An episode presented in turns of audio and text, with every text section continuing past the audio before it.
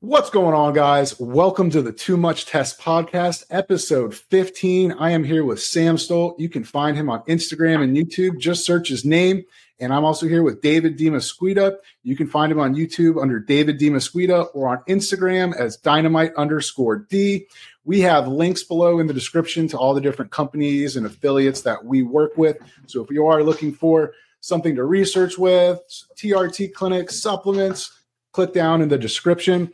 So, what's going on, guys? How are you guys doing? It's been a little while. We went through Christmas, New Year's. We're just kind of firing up 2022. Yeah, Christmas and New Year's. That was a very quick time. How, how was your guys' holiday with the families and everything? I know you guys are both married, and it's not something I'm not married. So, how is it with the families? You're practically married. What? I was, I was just saying you're practically married, Sam. What are you talking about? I spent the day, both of those, uh, or I spent Christmas by myself. But uh, no, it was awesome. I just worked. It was. I'm, I do not mind that. You know. What well, we hope everyone that listens had an awesome Christmas, an awesome New Year, and are just starting off 2022 just guns a blazing, kicking ass. Wanted to ask you guys quick question: What do you think is not maybe the most, but what is a really underrated supplement that not a lot of people know about? Dave, go ahead. I know you've been. Uh, the most research. underrated supplement that everyone knows about that no one talks about anymore because it's not cool is creatine monohydrate. it's like the literally the best supplement out there. Um, and then the best supplement that people aren't talking about that's number one period is magnesium. Why, why magnesium? Because I actually don't have magnesium in my daily stack. Uh, you can't get enough of it, man. It's um the issue with magnesium from a micronutrient perspective when you're uh, getting it is it has a really hard time breaking that blood brain barrier. But there's so many uses for magnesium uh, to help with the central nervous system, for digestion, for muscle relaxing. Like there's so many different benefits to magnesium, and you really can't overdo magnesium. The worst come to the worst, if you overdo magnesium, then you end up like having diarrhea but that it requires a lot. Like i'm not talking about sitting here and like going to the store and getting a magnesium citrate bottle and drinking it. Like get actual magnesium supplement. That's, that's interesting. I, when you asked that question i was like well it depends on like what i'm talking about. I think the most underrated thing for like a pre-workout is salt. I think salt is fucking awesome as a pre-workout. Like one gram pre-workout or during the first, you know, 15, 20 minutes. Dirt cheap um, and fucking awesome for a pump. And it's so underrated. Uh, and people want to spend the money on shit, but they just, that's something like that. But when I, then the next thing that came to my mind, um, when I, when I was thinking about a supplement, first of all, I'm like, oh, what cool supplements are there? And I, I thought of uh, Kava, which is not really a, a supplement necessarily, but it's a very interesting like anti-anxiety, anti-stress, anti-depression, has some pain benefits associated with it, even topical pain. So if like you were going to do micro needling of some sort, you could apply this to your skin, kind of like how cocaine, so I've heard, will numb like the skin or your tongue uh, or whatnot. This you apply to skin, it can actually have like a numbing effect on your skin. I think that's mm-hmm. underrated. I think that's definitely underrated because it's just not, not many people even know about it. Yeah, I'm going to add to that really fast. So kava is really interesting also because it has nootropic benefits to it. Um, in, in, in countries where it's more abundant kava in these tropical states, they prefer getting drunk off of kava because you don't have the side effects and hangover effect from alcohol. Um, and alcohol is really bad for you, where kava actually has some benefits to it.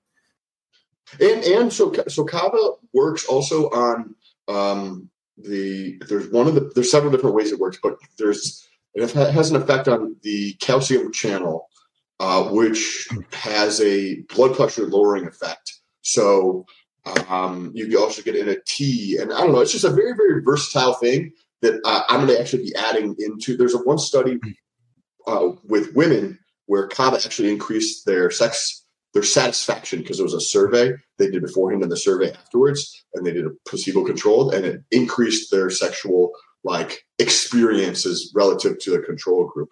Mm-hmm. Uh, test your levels though. What what what would you think? It what is your uh, pick in terms of one of the most underrated um, supplements out there or compounds or So I kind of cherry picked that question because I was doing a video on I was doing a video for my YouTube channel on berberine, which we talked about last time as a glucose disposal agent.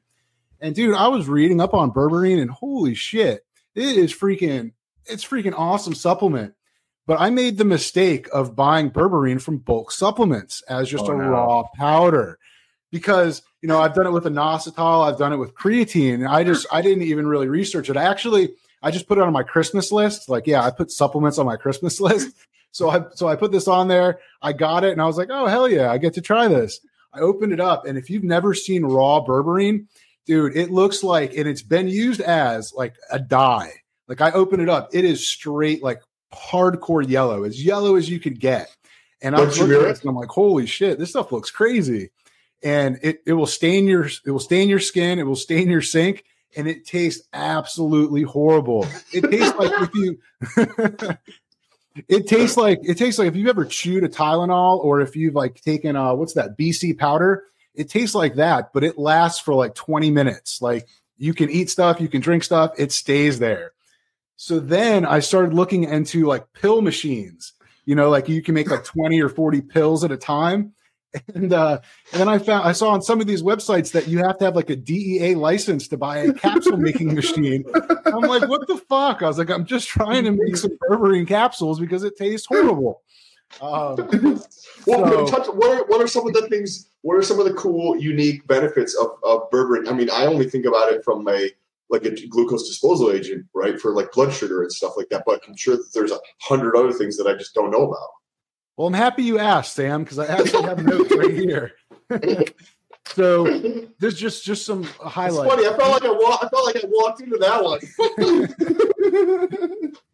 So decreases insulin resistance, making blood sugar lowering hormone insulin more effective. Increases glycolysis, helping the body break down sugars inside cells. Decreases sugar production in the liver. Slows the breakdown of carbohydrates in the gut. Increases the number of beneficial bacteria in the gut. But wait, there's more. now I did some study, there's some studies and just some quick highlights.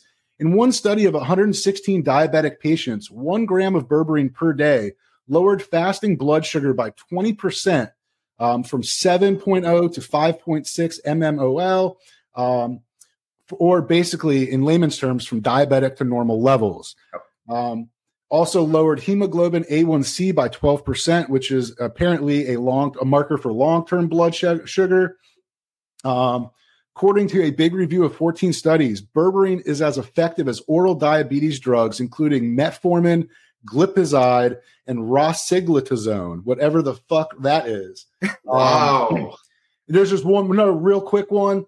Um, in a 12 week study in obese individuals, 500 milligrams of berberine taken three times per day caused about five pounds of fat loss on average. The participants also lost 3.6% of their body fat.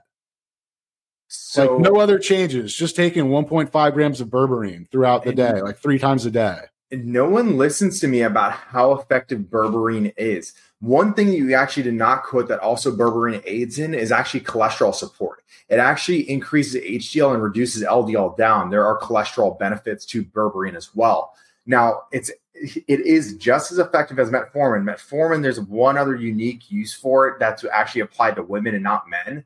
Um, but berberine or metformin works in different mechanics, and I'm actually going to do a video of breaking down basically berberine and metformin. So it's funny that uh, that was one of the things I was researching this past week. Actually, I'm like halfway through it because I'm going. The studies on metformin are so absurdly long and ridiculous because they have so much meta analysis behind it, and they they read out to be very similar, and they're both the biggest response that you get from both of them is a hepatic response. So in the liver.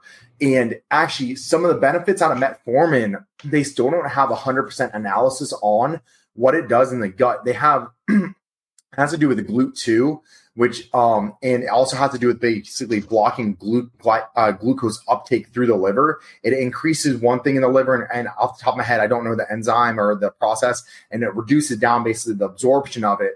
And basically, in layman's terms, for the gut, what metformin does that's beneficial for the gut is it actually helps to excrete out the glucose. So it helps to get it out of the system. Berberine does not do that, but berberine does, uh, and I'm going to go off the top of my head, kills hydrogen bacteria. It's, it's, hydrogen or methane. It's one of the two, but I'm pretty sure it's hydrogen. It's a hydrogen bacterial killer, which is one of the things that people get a buildup in their system of, and then they have SIBO, which is small intestinal bacterial overgrowth.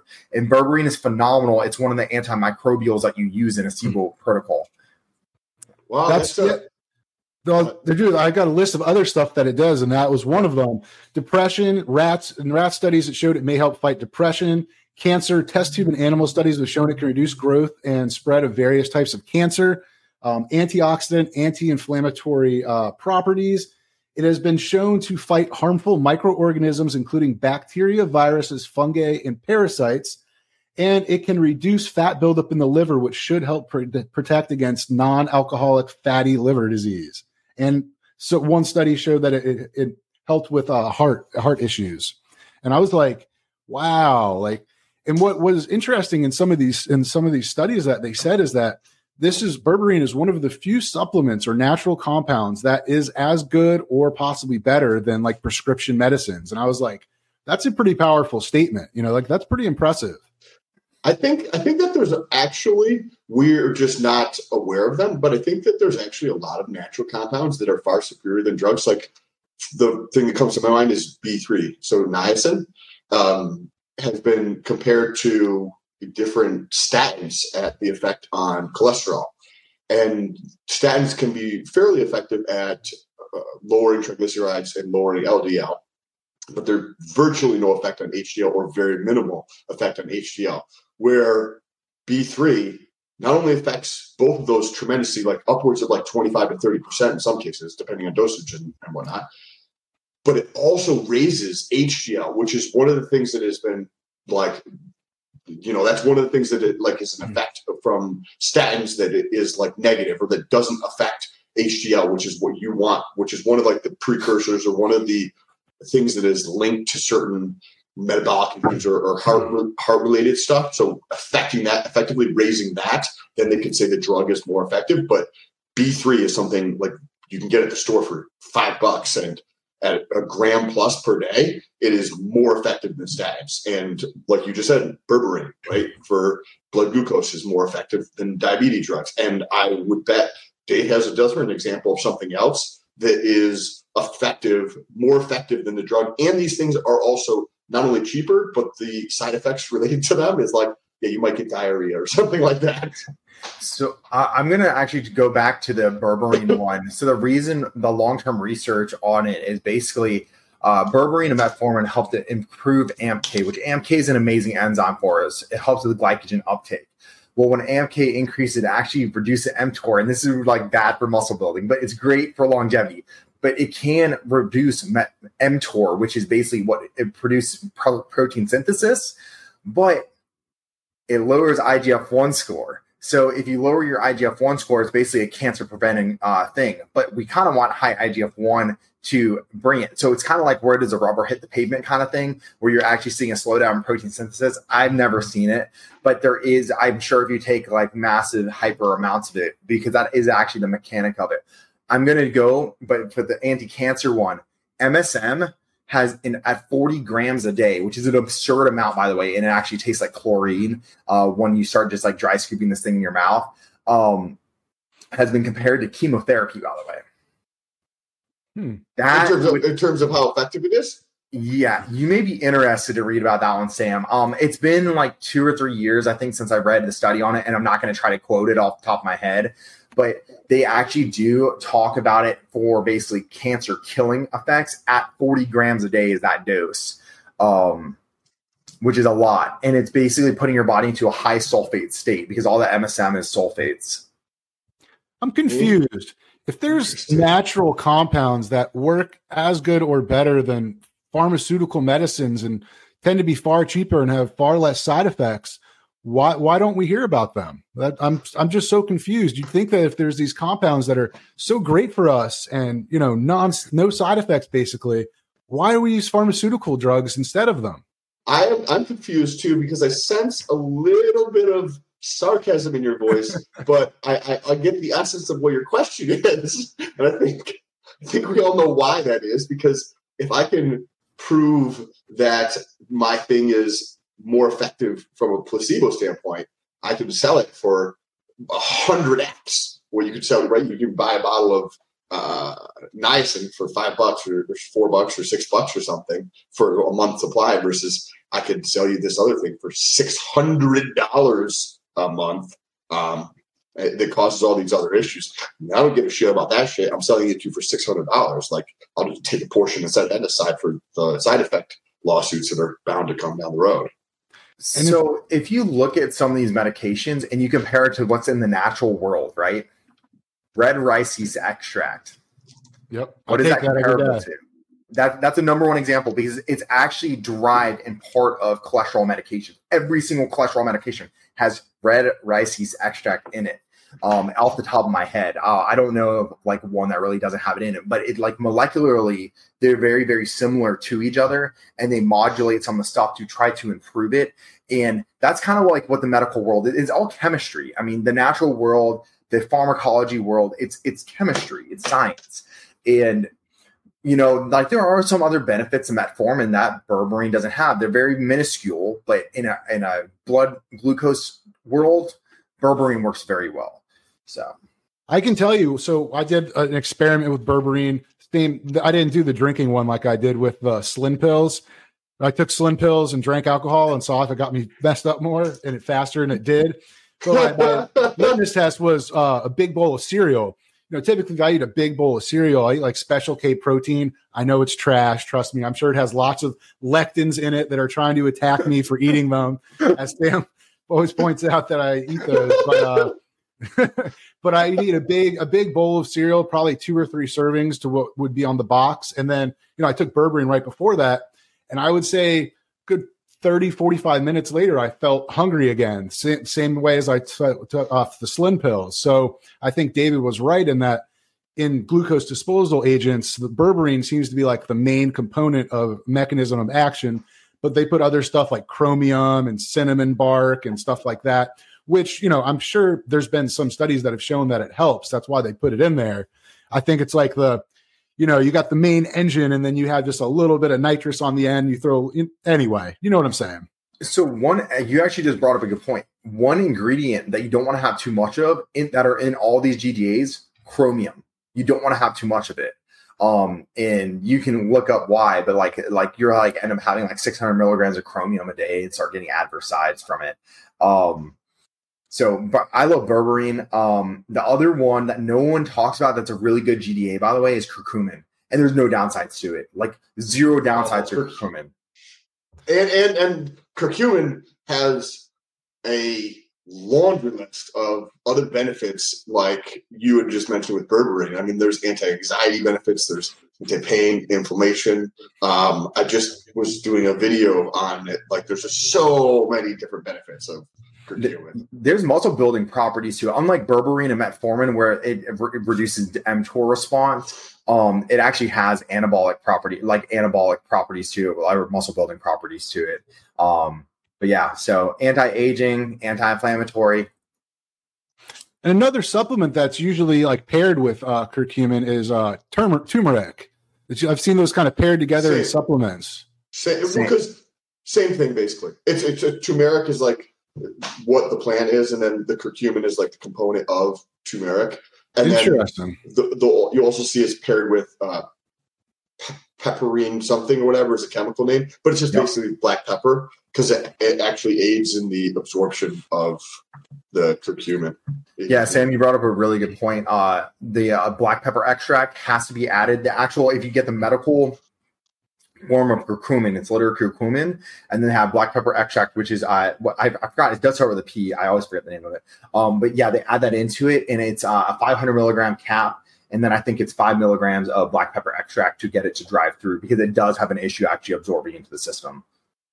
And it's a it's a freaking awesome compound. So the Kava, which has anti, has a lot of like anti anxiety, anti stress type compound. Um, on the same note that we were just talking about how like berberine is more effective than drugs if you take the whole picture into consideration price availability uh, uh, side effects etc um, is more effective than the drugs same thing with b3 well curcumin um, has anti-anxiety benefits because I just did a thing on it. It affects these enzymes that regulate serotonin and dopamine. So the you know how a PDE5 inhibitor will inhibit the that the PDE5 enzyme, right? So that you can basically get hard or stay hard by like having this enzyme not blocking or breaking down NO or nitric oxide. Well, that's effectively how curcumin works for these enzymes that break down serotonin and dopamine. And you look at kava, and kava also has an effect on dopamine in terms of increasing dopamine. And then I forget Kanna. Kanna is a another super interesting plant. It works like an SSRI, and uh, it increases um, serotonin. So going back to that theme of like just things that are natural that are more effective than drugs, I hypothesized that you adding curcumin with Kanna and with Kava. Uh, one, the, the, Kava has dopamine effects, which are the, and dopamine and serotonin are the areas that anti-anxiety, depression type drugs tend to target. You have two plants that are both effectively targeting those things. Then curcumin is effectively targeting the enzymes that break these things down. All have other, plenty of other benefits with no side effects, no withdrawal, dirt cheap, and I would bet a lot of money that they're more effective than the anti-anxiety or, or, depression type of drugs out there. And on a side note, you could technically, like as Dave mentioned a little earlier, you could get like high or kind of drunk. Not necessarily drunk, but like because people think of drunk as like alcohol, but like you can kind of get like a, a sensation from that, like you would with being drunk, kind of thing. Hmm well, nobody, nobody talks about this shit. So well, let's just jump from you know super healthy supplements to hardcore street drugs. Um, inter- an interesting compound that I, I, think it could be utilized in a lot of different ways, but is banned is MDMA, ecstasy. You know, the rave drug. Um, I've personally taken it before. Um, luckily for me, when I was growing up, there was still like it was still like you could actually get like real ecstasy. Not always but it wasn't like the stuff now that's just basically like bath salts. But I'll, I'll tell you straight up, ecstasy is favorite drug I've ever tried in my entire life. But I'll never do it again because I don't want to take bath salts. Um, I don't know if you guys have any experience this, but MDMA was actually once it was figured out what it kind of did, it was used in therapy um, because it released so much so much dopamine and, and serotonin and people it puts you in this state where you love everything, everyone's your friend, everything's good. Um, but it's banned. So now people can't use that for therapy. It's just something that we don't have access to as humans because it gets you high.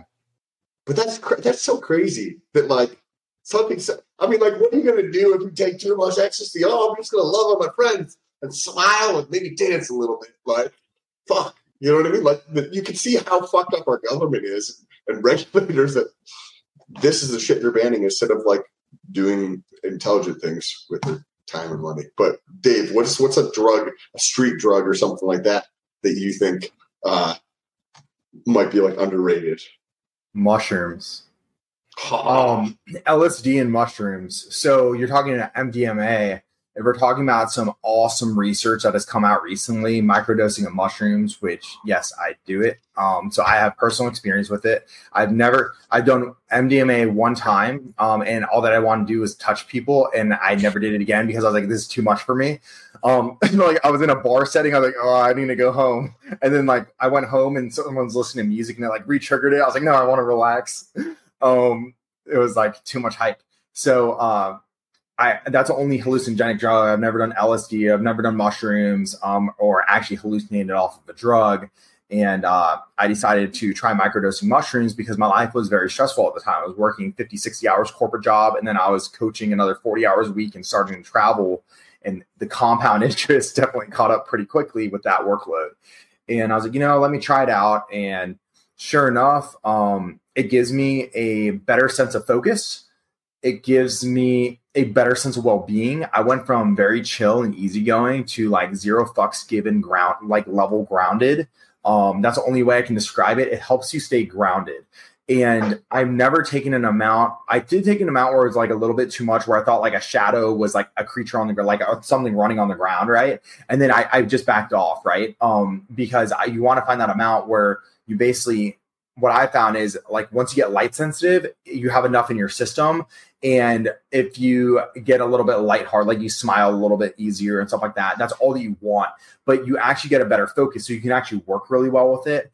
Um, so microdosing of mushrooms, one, and then microdosing of LSD has very similar effects, but they're finding out that you're talking about anti-depression. They're doing all all these forums are basically studying antidepressant, the application of mushrooms, and then there's another forum for microdosing of LSD. And the really cool thing about this forum in particular is microdosing of LSD is done by one of the original scientists on the LSD, the creation of it. So he was from the originate origination point, and they're very cool because chemically they're polar opposites of each other, but it's like the exactly the same but polar opposites. Um, so psilocybin is what's in mushrooms that causes yeah. that effect. What is I but I don't know how how does psilocybin work, right? Like uh, MDMA affects dopamine, right? Uh, or serotonin, or both of those things. How, how does psilocybin affect to... You know, me taking it and how much research I do before I put something into my body, you'd think I would have a very intellectual answer there, but I know that it makes me light sensitive. I, I, don't have an intellectual answer for it, and I'm not going to sit here. I'm one, the first one to admit when I don't know something, um, and I don't know it, but I have seen like the MRI scans on the brains over like seven day periods of time and how it opens up the brain. But I had photographic memory when I was a kid, and I had a seizure and I actually lost my photographic memory. It was a very violent one, and then I had uh, like two or three more, and it, it made my ADHD actually really bad. My ADHD is just as bad, but I will tell you that my memory retention span and how quickly I can memorize something on a piece of the page has started to revert to what it was when I was a child, um, which is very interesting. So I don't know if my brain, the portions of the brain, are actually being healed or it's opening up pieces that were like locked down after that happened or what. You know, what's interesting is a medicine that they're using. It's in the same category as ketamine, and supposedly ketamine is supposed to, through like something genesis, but it's supposed to help the brain create uh, new pathways, and it's being used to help with PTSD, depression, um, anxiety, stuff like that. So it's it's interesting that these drugs that I mean, these are viewed as like, well, not really mushrooms, but I mean, LSD, ketamine, GHB, stuff like that. I mean, these are viewed as hardcore drugs, but in a medical setting, they're starting to see that these do a lot of good things. Um, I've never microdosed any of these. I've maxi dosed many of these. when I was actually when I was introduced to LSD, it was actually on gel tabs, which is interesting enough. When it was made, it's made as like a gel.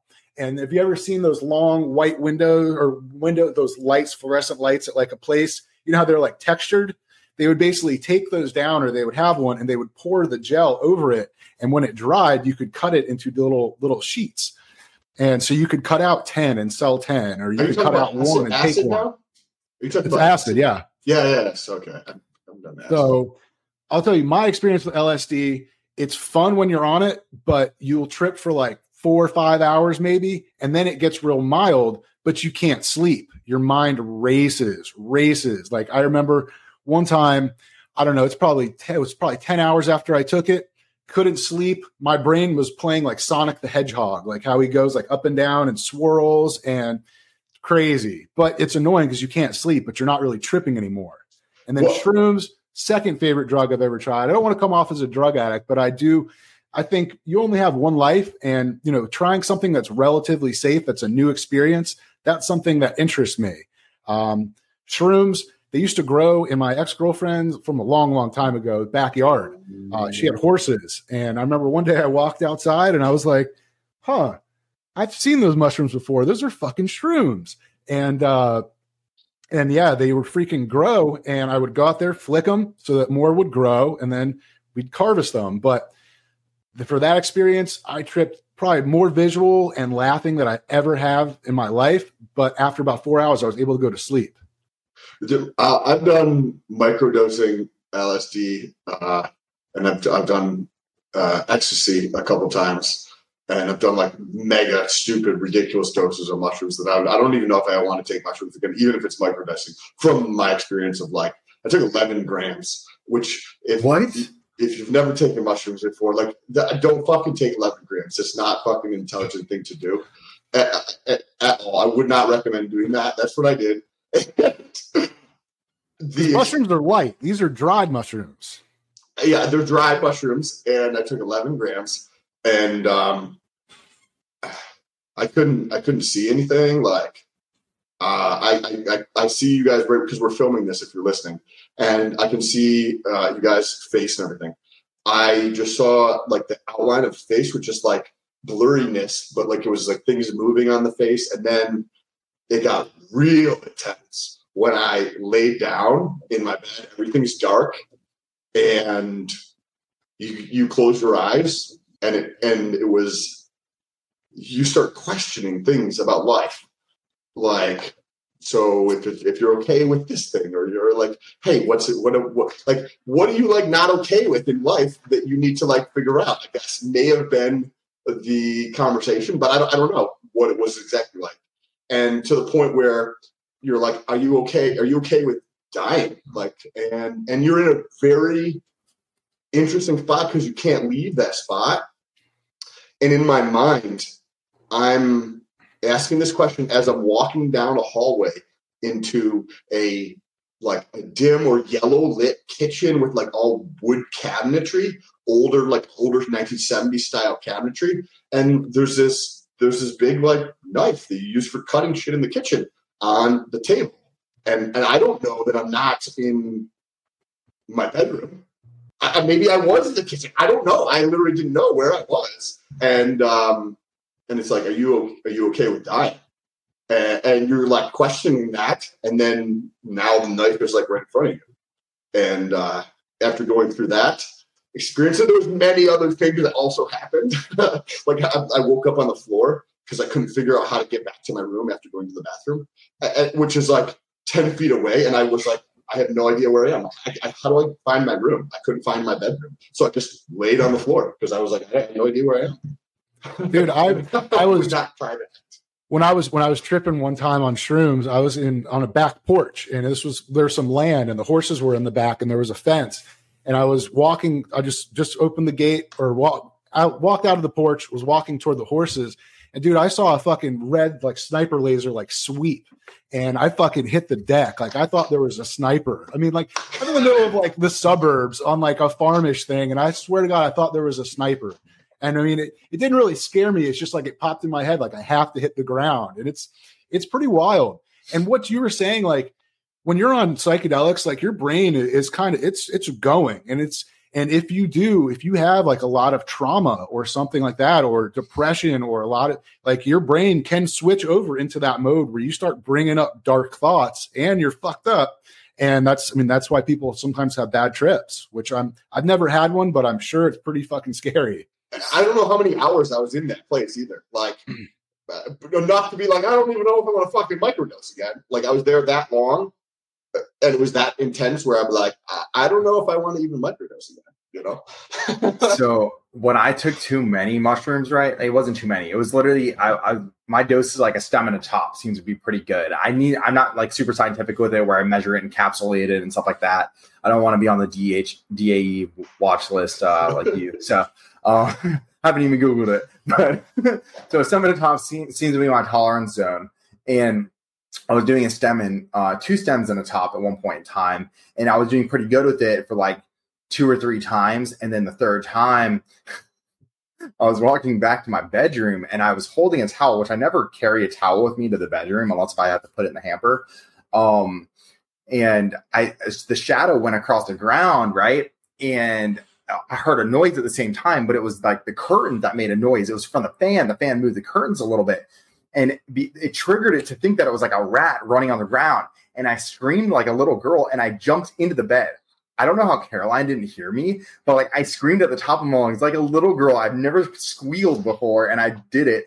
And I was just like, okay, calm down. Nothing's there. We don't have rats in the apartment. I'm good.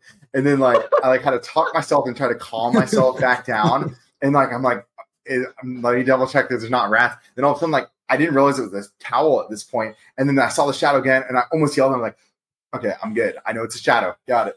Towel. throw it. And um, so and then like, but it's crazy. So I walked down to the other side of my bed to grab my clothes, right? And I heard the fan trigger the curtains to make the noise, and it re-triggered the feelings again. So and then like I had to tell myself I like to stay calm. And that's when I knew like how I could see how someone gets a really bad trip because my emotions got so heightened and so freaked out. Probably took me 15 minutes to like get back down to level. So that was the only time when like I like had like bad hallucinogenic experience, and I went back down to a stem at a top. Never did. Like you know when you get completely blackout drunk, which is I haven't I haven't done that in years, and years, years, years. Right, but like you probably you guys have probably both gotten to the point where you get like completely obliterated, right? Well, you, you know how you, you don't really remember a lot of it, but you also like don't really have control over your body or like that kind of thing. Well, think about that for your mind. And your mind is so much more powerful than your body and you don't have any fucking control over what you're doing in your mind and you don't know reality. Your reality is in your mind. It's a thousand percent in your mind in terms of your perception right? And you're there and you're drunk like you would be physically incapable of doing something if you you know had 14 shots and 10 beers right like you're at that spot but you don't have any fucking control or awareness of any of the stuff. Like there's a point where you go and you're like, oh, like you feel this great, very cool. And then you get to a point you're like, oh wow, I feel this a lot, right? And then you're like, oh wow, shit, the fucking there's the walls are slimy and they're moving a little bit. And then you're like, okay, well that that's fake, right?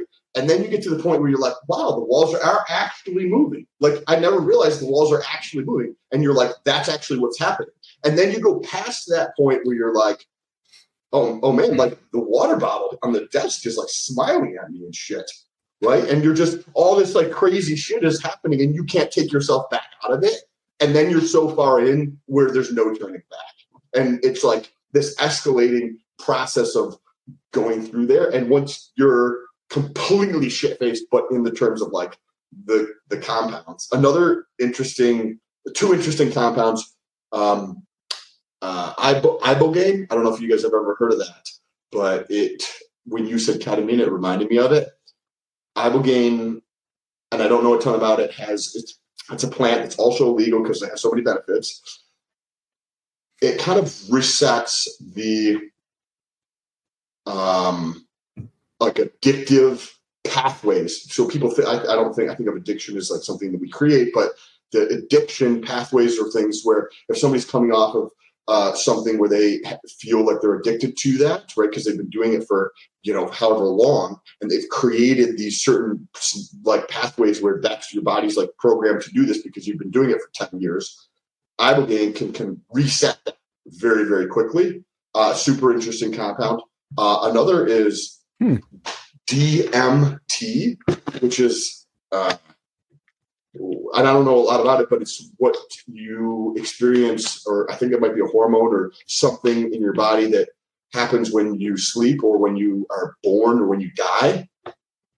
And it is hallucinating, but it's it's not like there's you know how there's that gradual come up when you were when you were experiencing the mushrooms when you experience mushrooms right you you notice the first sense of things. Because because when you start to take mushrooms if you've never taken them before uh, it's like having a beer and you're like okay cool i had a beer and i know and i can feel maybe like i'm oh i just realized i was just chatting more right? And then you're on three beers and you're like oh yeah definitely having more conversations about shit that i don't normally talk about and then you keep going further and further and but that process of going from zero to a hundred takes time with alcohol or it takes time with mushrooms, right? You don't just go from the zero to 100. DMT is from zero to 100 in a fraction of a second. And I think that's one of the reasons that it causes that. But that was a very, it was a very good experience, but it was very intense. It's there's no come up. It's boom, you're gone. You're here in this chair. I'm, I'm sitting here looking at this camera, talking to you guys. A fraction of a second later, I'm gone. I'm in another world. I'm not sitting here. I have no recollection of being in this thing, and I'm just in another spot. And there's all these colors and shapes and weird energies and and intense like feelings that are coming uh, all at the same time, but in, in, a positive way, like joyful, like happiness type of feelings. And it's a very interesting. If you've never had a chance to check it out, I thought it was a good experience. Not that I would recommend anybody do it, but I did think it was a good experience. If you guys have ever, you know, or ever have a chance to check it out. Um, and just for the viewers, the more popularized form of this now, DMT is actually the first form of it that I heard of, and you, I think you smoke it, right? Mm-hmm. Yeah, so it's it's like a hit, um, and it's very very fast trip. But what's the more popularized form now, and it's probably because like Joe Rogan's podcast and stuff like that, that's probably become more publicly aware, is ayahuasca. Ayahuasca is the oral form of it, but ayahuasca is an herb, and then they actually have to combine the herb with a root and they combine it together because a root deactivates an enzyme in the stomach that actually naturally deactivates ayahuasca from being able to absorb in the system. So um, that's what the people go for their like spiritual journeys and stuff like that is usually ayahuasca tripping. Um, and you usually have to have a spiritual guide and stuff like that because you can get sick, you can throw up, stuff like that. But it's a longer form. So people, it rewires the brain. A lot of people that are like heroin addicts and stuff like that, they'll go and do an ayahuasca trip down in Mexico to kind of like jolt the brain and it's supposed to help like reset the opioid receptors and stuff like that and rewire things. Um, and there's more that you can grasp from an ayahuasca trip than a DMT trip. A lot of people have like complete or uh, like religion, religious experiences and stuff like that. They're actually rewriting history based off of all hallucinogenic drugs, not just one in particular, but uh, DMT is actually one of them. Yeah, because D- the DMT, when you smoke it, you're like zero to 100 in a second. And then it takes, you know, maybe 30 minutes, 25 to 40 minutes, and you're, and you're, done. you're like, good. You're like, okay, cool, time to get back to work. Uh, but ayahuasca, that's like an all day thing, right? Like that's like six to 12 hours. I think it's maybe longer than that. I think it's a long time. I mean, like people go into ayahuasca trips for days. I think they like do it like you continually do it or something like that. And I think it's a day, uh, like a, a, few day process that you're supposed to go through. I, I want to try. I want to try it. I mean, I would. I mean, let's just say ideal scenario. I would probably. I would take like a quarter dose. I don't care if I if I have to shit and or I puke and, and see how I feel. I just don't know if I want to jump into you know a 16 hour trip because you can go into a bad place. You know, I mean, yep. it can go real good where you're just super happy, laughing, thinking about childhood memories, you know, this, and then you could think of dead family members, dead pets, and just go into a weird freaking place. Um, I do want to try it at some point. So, you guys want to switch to completely different gears and talk a little just cryptocurrency for a minute or two? so, I recently I turned on my computer and I have like a full tower with the graphics card and shit and freaking start my day. My freaking Google Chrome was all messed up. I thought something was off with my graphics card. It was making like stuff I couldn't see stuff the wrong color. And long story short, I tried Microsoft Edge and it worked fine. So I'm like, okay, my computer's good. And then I remember there's a there's a browser called Brave. You, either of you guys heard of that? I was, t- I was talking to Sam before it. So I it's just, I don't know anything about it. So it's called Brave, and it's a it's basically it's Chrome is basically open source, and this is based on Chrome. So it functions just like Chrome. You can actually import tabs, uh, passwords, stuff like that from Chrome. Uh, the token that this uses is called BAT, and it's called Basic Attention Token. I'm not an expert in it, but I know enough about it to just BS about it. But basically, the idea behind this browser is they they basically block ads and trackers. So it's a privacy based. Um, and well, actually, let me see if I can freaking show you this. Well, I'll, I'll talk while I'm doing it, but basically it will show you. Um, so it says right now that it has saved 2,500 trackers and ads blocked. It's saved 128 uh, megabytes of bandwidth and saved me three minutes of loading time. And I've also earned just from using it, I've earned 0.259 BAT. Um, so basically, this browser pays you to use it. Um, so they will serve ads to you. And I haven't even noticed any of them, but through like people, so people can advertise on Brave. And so you're getting basically paid a little bit of money to see ads instead of the other way around. So instead of Google making money showing you ads, you're getting paid for your attention, which is oh, the idea I love, of I love blockchain. Blockchain is going to fucking change the world over the next 10 years. That's I incredible. agree. And they actually are like, so right now I could start a free video call with just one other person and it would be 100% free. So they're jumping into kind of the same platform as Zoom, Um, they also have a paid version where we may we could be able to to jump on it at some point, but they're like a real company. So if you look up Brave browser, it's pretty neat. That's the, the, the stuff that's coming out with that is fascinating. Like that's probably way better from a privacy standpoint, way better from like a, a, a I don't know security in terms of your your your your data and your passwords and all that shit than having it all centralized. It's probably on the blockchain and and you can actually you know how you have like incognito mode with uh, chrome? And you know i know why everyone uses that but but i think you guys but anyway they have that as well but then they have another one where you can go through tor which are you guys familiar with tor? Yep. So basically tor is wh- how you access like the other 70% of the internet that google doesn't scrape or show you the dark dark not even the dark web but it's stuff that google doesn't they don't show it to you. So you could type in the exact same thing, and Google's not going to show it to you, um, but you have to access it through Tor. Um, so I thought that's interesting. I mean, it's it's a different type of browser, but it looks exactly like Chrome, pretty much. That's uh, uh blockchain, and I've been getting into like NFTs a little bit. Not uh, I, I'm not super into the art stuff, but the technology underlying it and and the contract I think the contract is, was actually super interesting, uh, but but it's all based on the, the blockchain, and uh, this could be utilized, say, Dave, for coaching clients. You create NFTs that give them uh, certain privileges, and then in and it, and it lasts for say a year or two years or three years. This the privileges that are associated with it that are on the smart contract that is associated with the NFT. But then in three years down the road, you're you could bring in the people who originally had them and reward those people in certain ways. Like, hey, if you if you are one of the current holders of the first generation NFT, then you get these benefits. And it's a different way of building a community, but also it is currently affecting like you know how the internet came out and it was like I don't remember what the internet was like when it first came out. It was just fucking really, really slow. And then and then there was like certain things that came on there and it keeps disrupting and keeps disrupting more and more legacy industries. Well, currently NFTs are um, disrupting art and music, right? So you can go and fit for music. Like you you have like Sony or these other companies that they will sign a person, and then the person gets like you know ten to you know thirty percent of the benefit, and Sony gets the, the the big portion of it.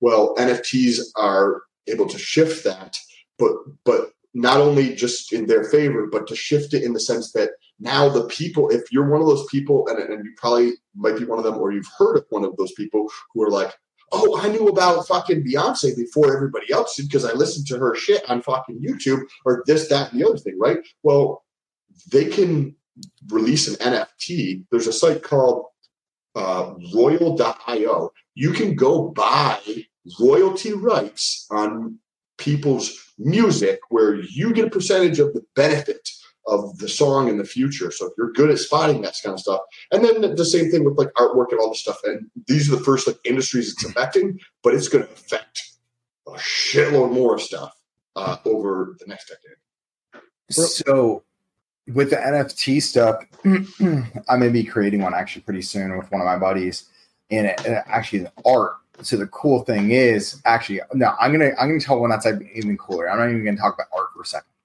the Billionaires Club. They have an NFT for the Billionaires Club. And when they created this NFT, it was $7,000 to buy an NFT.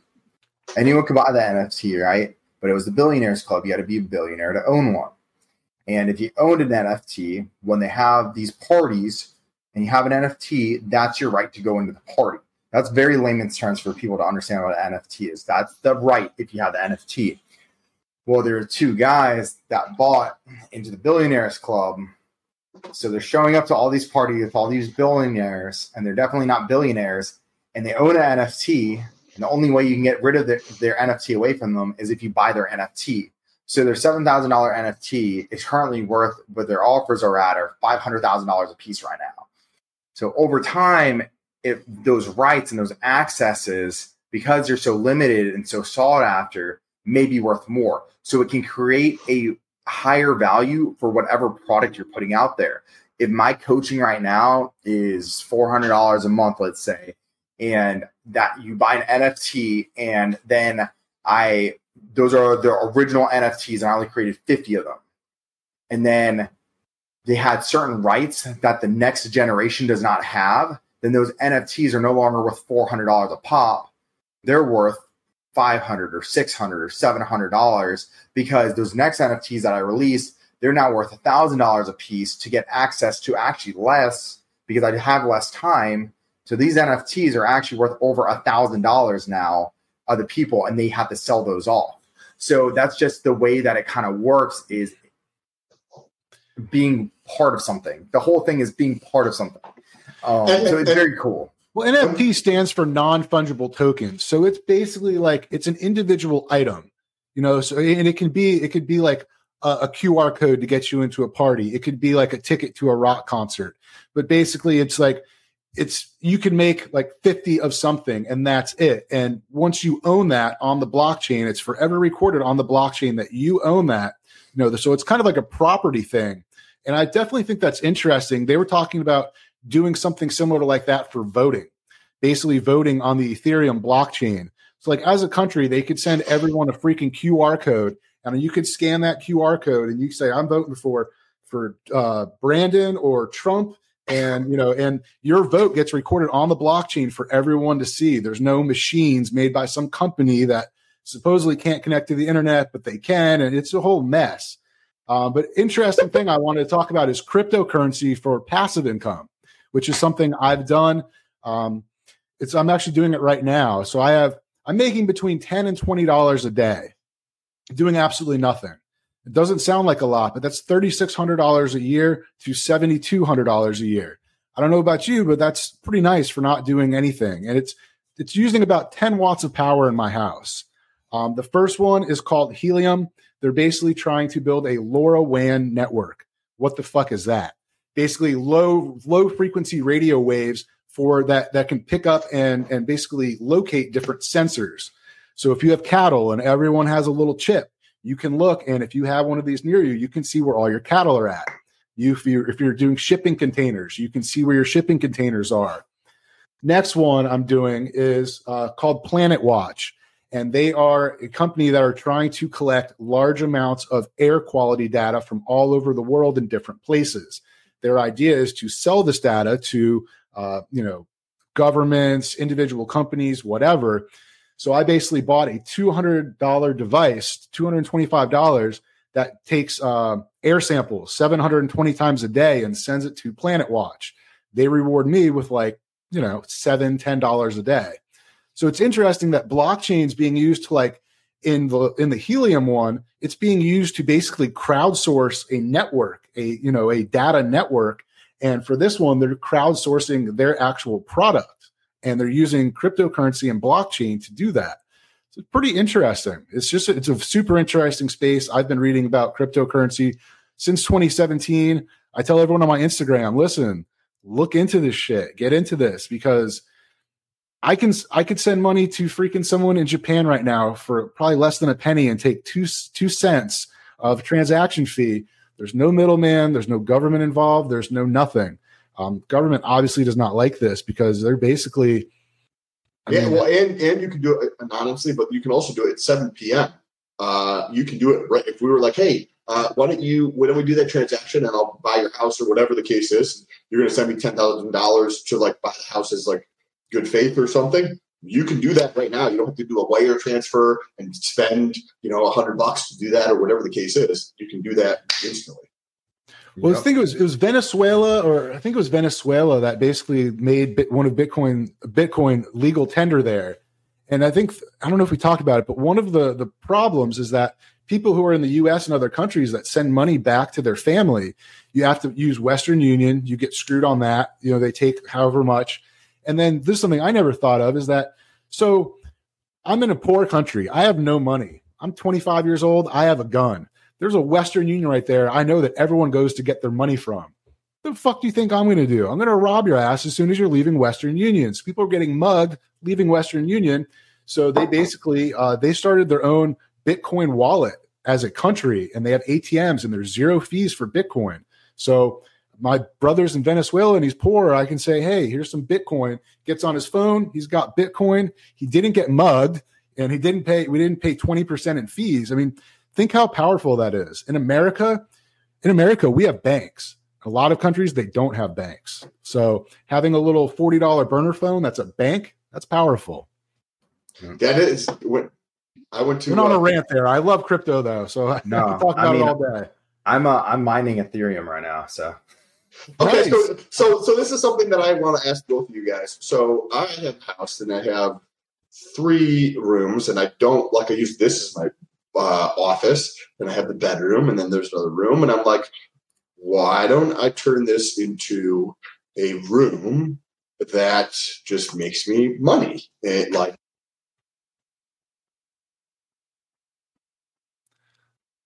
I, think we lost, you. lost audio, Sam. You muted yourself. Oh, can you hear me now? Why can't yeah. you turn this into a room to make money and then you cut? Well, yeah, but you doing maybe Ethereum or doing like several different projects uh, to go through that. And I'm, I'm curious to know, you just shared you make 20 bucks a day roughly combined. And what about you for the Ethereum stuff? How is that? I would I would lean more towards what Pete's doing right now. Honestly, what he's saying actually sounds good. Um, now Ethereum mining is great right now. But when they come out with Ethereum 2.0, they're going to force the owners with 30 plus Ethereum to rent out their graphics cards for free. Um, if you have a good graphics card, you can mine X amount of Ethereum a day. You basically lend out, you basically block that blockchain, like what Pete's talking about. Pete would actually probably know better than me how it works. And you basically get paid for renting your graphics card out. And the more graphics space, the the more processing uh, units that your graphics card has, which your graphics companies are. That's why they're so expensive right now for graphics cards, because everyone's buying them up and they're making money off of it by by setting up these rigs so you can buy a rig and you basically buy graphics cards and like really the holy grail for graphics cards right now is probably going to be like a 3080, which is actually what I have in here. And I'm making right now off of the 3080, I'm pulling in right around like seven to eight dollars a day if I run it 24 7. Um, so when I'm doing my client updates and stuff like that, and I can't de-stress and play video games, I have a two thousand dollar graphics card in there. It was a thousand bucks when I got it. Now they're like two grand plus um, for this model.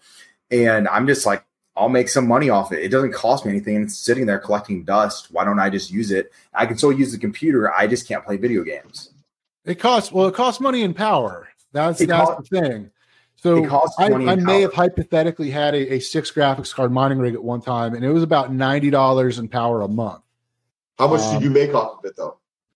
I it's hypothetical. I've never mined cryptocurrency. I don't own any. I don't. I, am a good citizen. Well, no. Hypothetically, in that example, how much would have it, it, hypothetically how much would have been made if that was the case? So I mean, back. So it's all depends. So it's very variable, and I don't want to go too deep into mining. So if Ethereum goes down fifty percent, your profit just went down fifty percent. If it goes yep. up, um, it also depends on how much power, uh, what your power cost is. My power cost is basically thirteen cents a kilowatt hour.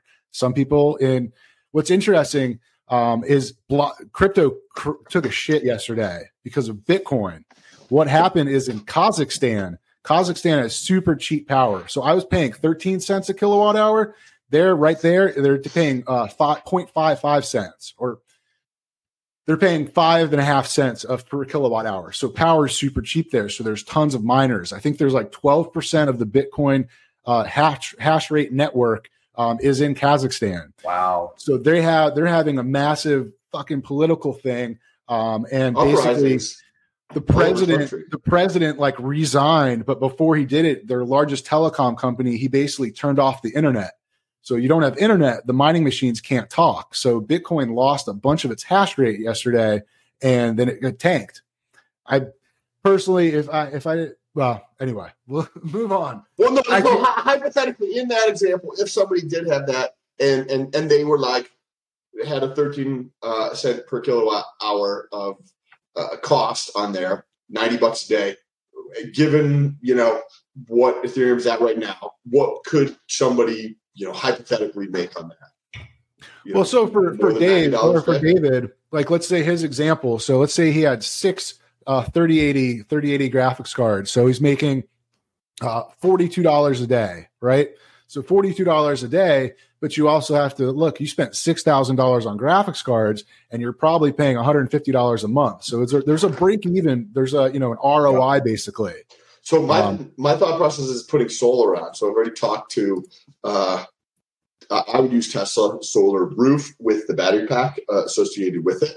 And uh, I think here in Florida, last time I looked it up, you can put as much as you know what your average usage is over the past certain period of time. So just when I know I'm ready to do that, increase my average usage for the previous three months, so my bill is significantly higher than where it would be, so that I can put more capacity on the house. Or maybe it was in Massachusetts when I was looking that up. I don't honestly remember, but that's very interesting. I definitely plan on. You know, with those Tesla roofs, you can sell the extra power back to the grid system.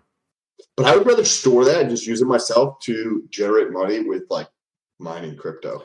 You right versus cents versus I'll just use that shit for myself. Even if I have to buy the pack separately somehow, black market and just add them to my pack or something.